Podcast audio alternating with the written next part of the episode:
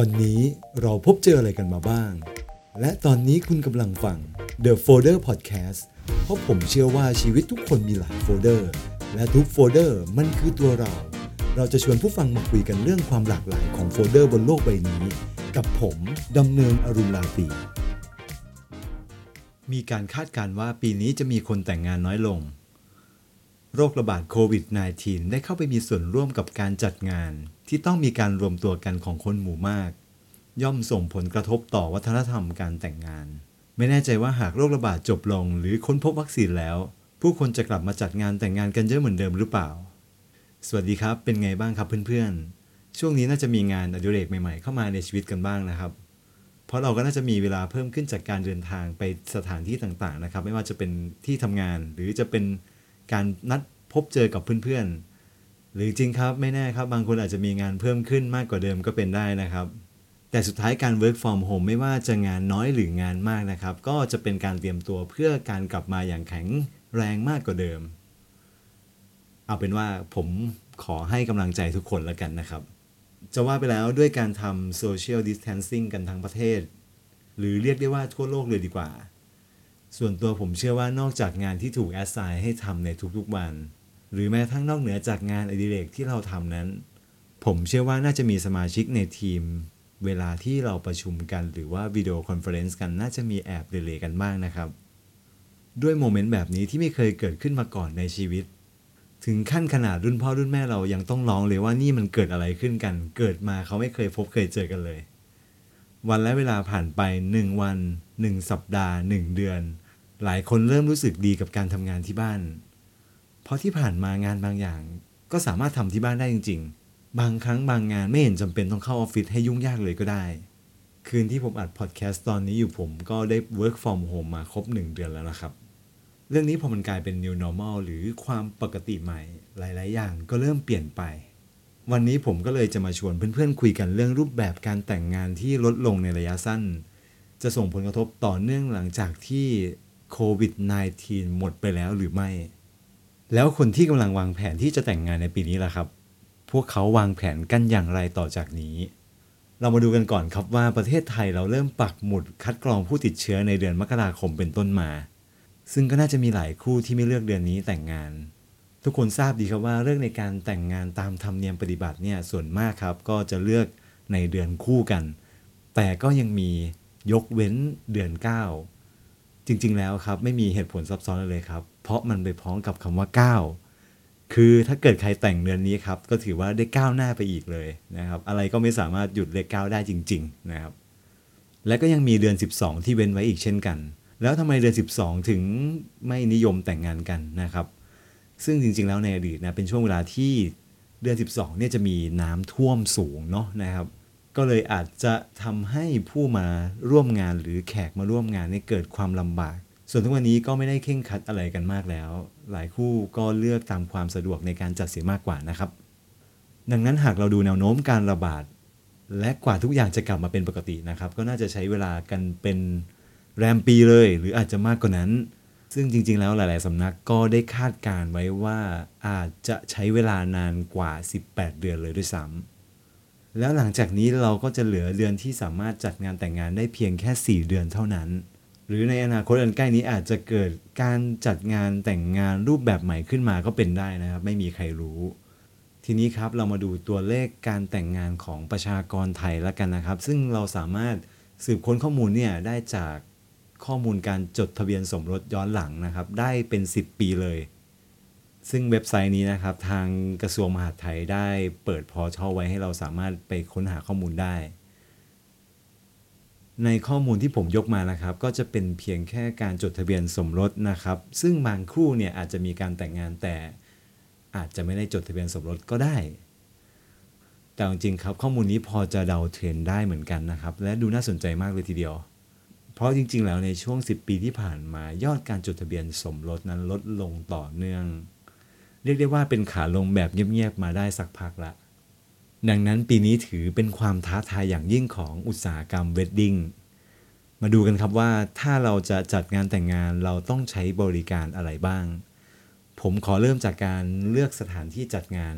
กันเลยดีกว่านะครับ อันดับแรกก็จะเป็นโรงแรมนะครับหรืออาจจะเป็นหอประชุมอบต.เทศบาลหรือหอประชุมของกองทัพต่างๆรวมไปถึงการดีลกับผู้จัดโต๊ะจีนท้องถิ่นกลุ่มธุรกิจนี้ก็จะมีรายได้ลดลงเป็นอันดับแรกๆนะครับทีนี้ครับพอเราได้สถานที่จัดงานแต่งงานเรียบร้อยแล้วครับขั้นตอนต่อไปก็จะเป็นการจัดเตรียมการ์ดงานแต่งทีนี้มาดูครับว่าถ้าอยากจะให้สวยหน่อยก็ต้องไปจ้างดีไซเนอร์เนาะสมัยนี้ก็อาจจะมีการจ้างเพื่อนหรืออาจจะใช้เพื่อนไปเลยก็มีเช่นกันหรือไม่ก็ดาวน์โหลดเทมเพลตมาทำเองก็ได้เมื่อเราเคาะดีไซน์เสร็จแล้วชอบแบบนี้แล้วเราก็ส่งไปยังโรงพิมพ์การ์ดนะครับพอเราอยู่ในยุคสมัยที่มีความมินิมอลนะครับการ์ดแต่งงานก็อาจจะไม่มีรูปคู่ปรากฏอยู่บนนั้นดังนั้นขั้นตอนการถ่ายภาพก็จะเกิดขึ้นหลังจากการพิมพ์การ์ดเสร็จก็ได้เราลองมานึกภาพในความฝันของหลายๆคนดูนะครับผมเชื่อมั่นว่าภาพนั้นก็จะมีภาพที่เรากำลังลองชุดอยู่หน้ากระจกนะครับทั้งเจ้าบ่าวเจ้าสาวเลยพอเรารู้สึกว่าชุดนี้สวยแต่บางครั้ง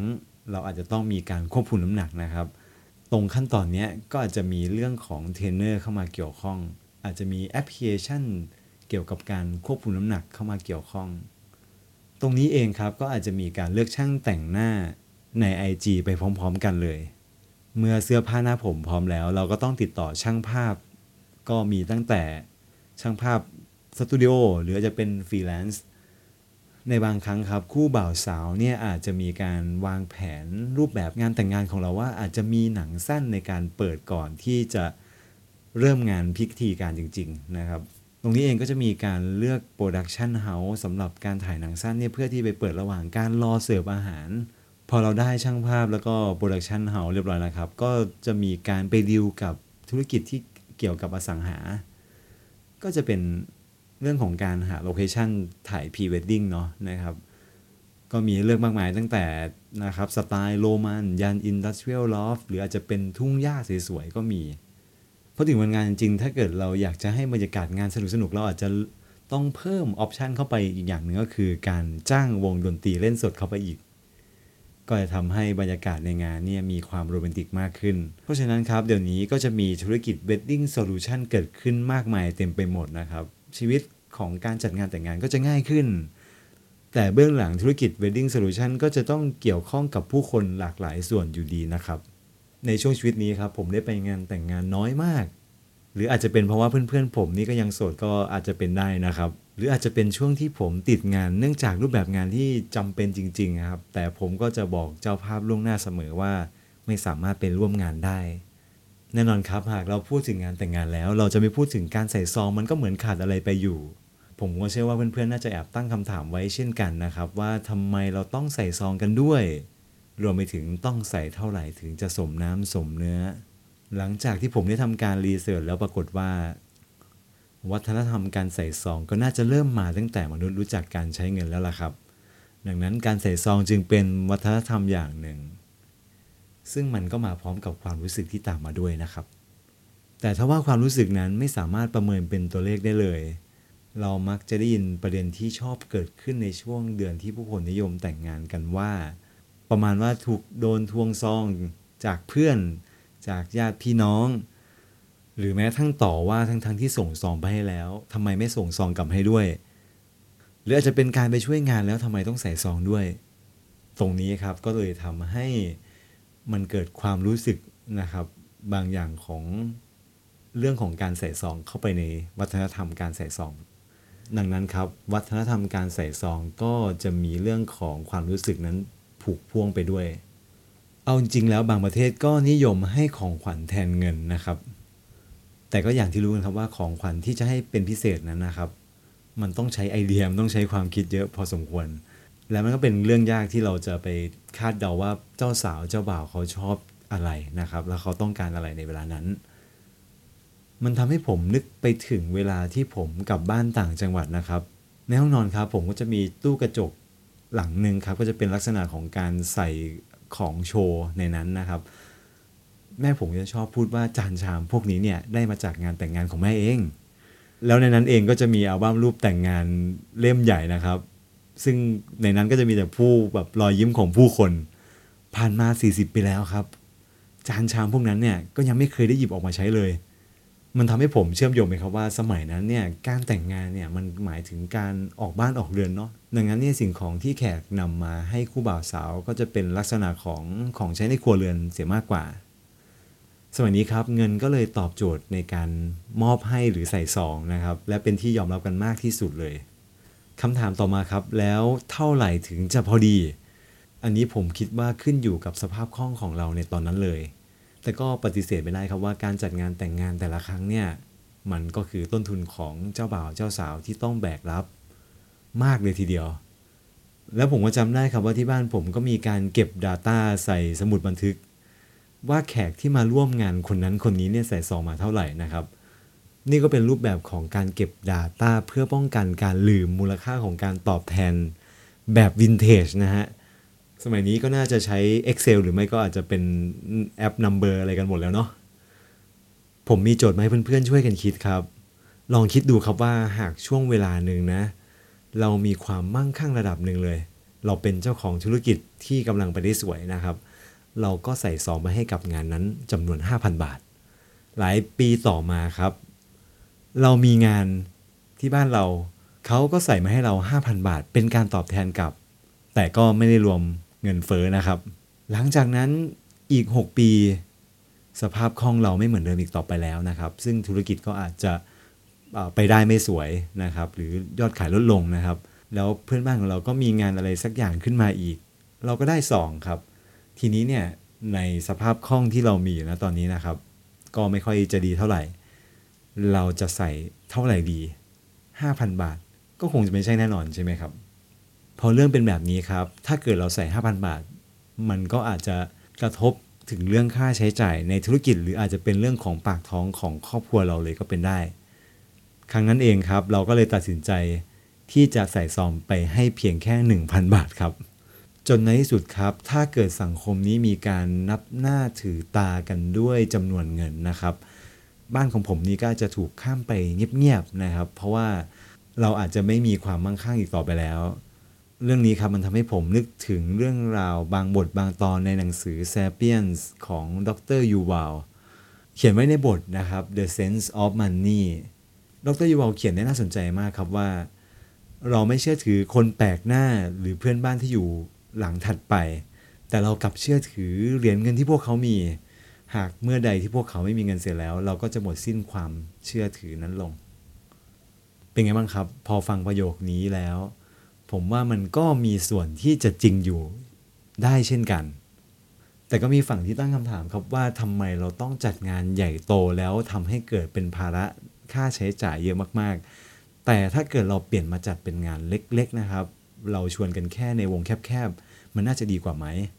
และแน่นอนครับมันอาจจะทำให้เราไม่เกิดความลำบากใจกันทั้งสองฝ่ายก็ได้ประเด็นที่เล่ามาตรงนี้ก็ทำให้เกิดเป็นรูปแบบการแต่งงานนะครับที่เรียกว่าเป็นไมโครเวดดิ้งนะครับรวมถึงแบบฮิวแมนิสต์เวดดิ้งก็จะเป็นงานแต่งงานที่ไม่ต้องสนใจสถานที่หรือพิธีการนะครับหรือรวมไปถึงฤกษ์งามยามดีอะไรทั้งนั้นนะครับไม่ต้องสนใจซึ่งเอาจริงๆแล้วนะครับเราก็จะเห็นการแต่งงานรูปแบบนี้เนี่ยในภาพยนตร์หลากหลายเรื่องเลยที่พระเอกกับนางเอกก็จะชอบไปแต่งงานกันในเมืองเล็กๆนะครับที่แบบไม่มีความสำคัญต่อใครเลยนะครับแต่โมเมนต์นั้นน่ะมันสำคัญต่อชีวิตคู่ของพวกเขามากกว่าเอาเข้าจริงๆทุกคนก็ยังเห็นความสำคัญของการแต่งงานอยู่เหมือนเดิมนั่นแหละเพราะมันก็ถือเป็นช่วงเวลาพิเศษเนาะแล้วก็เป็นหมุดหมายของการเริ่มต้นชีวิตคู่แล้วการแต่งงานลักษณะนี้มันก็ได้สะท้อนถึงคุณค่าใหม่ๆนะครับที่จะมาแทนที่การจัดงานรูปแบบเดิมได้เช่นกัน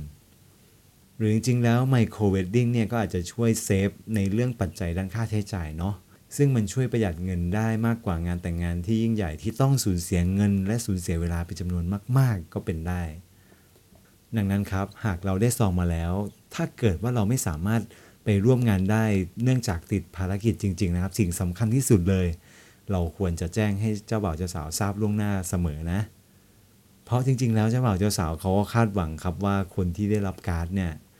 ก็น่าจะต้องมาเป็นสักขีพยานในงานของพวกเขาเนาะเรื่องดังกล่าวมันก็จะเกิดเป็นห่วงโซ่หมายถึงนะครับการจัดเตรียมอาหารก็จะถูกคำนวณตามจำนวนแขกที่ได้เชิญไว้แล้วเพราะสุดท้ายแล้วครับถ้าเกิดงานจบแล้วสิ่งที่เกิดขึ้นมันก็คือ ภาพอาหารที่เหลือรอการทิ้งภาพนี้ก็คงจะไม่ดีต่อความรู้สึกของเจ้าของงานแล้วก็ต่อโลกของเราแน่นอนนะครับดังนั้นครับงานแต่งงานก็เป็นงานที่เต็มไปด้วยรอยยิ้มและความสุขนะครับสิ่งที่เจ้าบ่าวเจ้าสาวคาดหวังก็คงจะมีเพียงแค่ได้เจอแขกได้เจอเพื่อนร่วมงานนะครับคนสนิทได้ไปร่วมกับเขาเพียงแค่นั้นก็จะทำให้เขามีความสุขมากขึ้นแล้วนะครับหรือถ้าไม่อยากจะแต่งงานการเป็นโสดก็จะทำให้ชีวิตมีความสุขมากได้เช่นกันสวัสดีครับคุณสามารถฟัง The Folder Podcast ได้ทางแอปพลิเคชันสำหรับฟัง Podcast Apple Podcast Spotify Joox และ SoundCloud The Folder Podcast เพราะชีวิตทุกคนมีหลายโฟลเดอร์